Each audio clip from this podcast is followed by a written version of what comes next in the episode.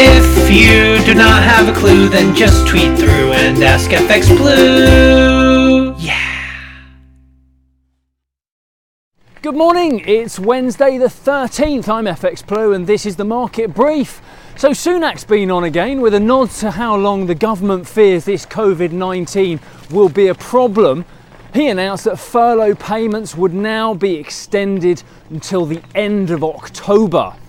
Uh, employers will need to contribute to the payments from uh, August, but this aims to allow flexibility for phase two and should help control the spread as lockdown is lifted. Um, of course, the original scheme covered uh, 80% up to two and a half grand. That was budgeted at 38 billion pounds.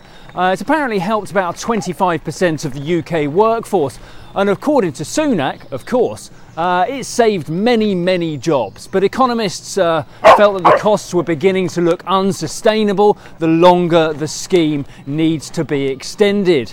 Uh, top of the pops for the data today. Q1 GDP showed the economy contracted by 2% between January and March this year. But of course, as we've seen in the US and the Eurozone, Q1 data has only been uh, really taken as a leading e- indicator for Q2, which of course is expected to be much, much worse.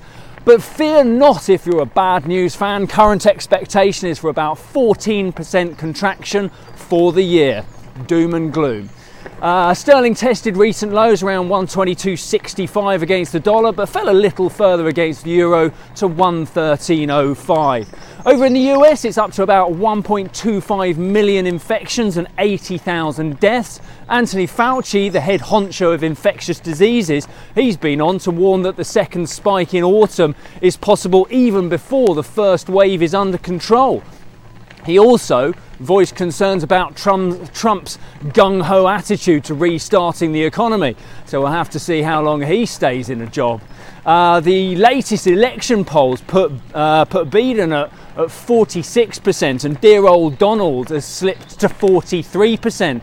So maybe he'll take heed and start to show a more presidential leadership. He certainly needs to do something different because the expected plan to campaign on a foundational platform of economic strength, that's certainly looking a little shaky right now.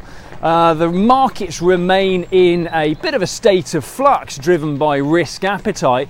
Uh, talk of the second spike dominates the news, and new cases in ground zero over in Wuhan are beginning to rise again. There are even rumours about a potential liquidity crisis in the summer, which could cause another flash crash. We'll have to see about that one though. It might just have been a quiet day on the trading floors.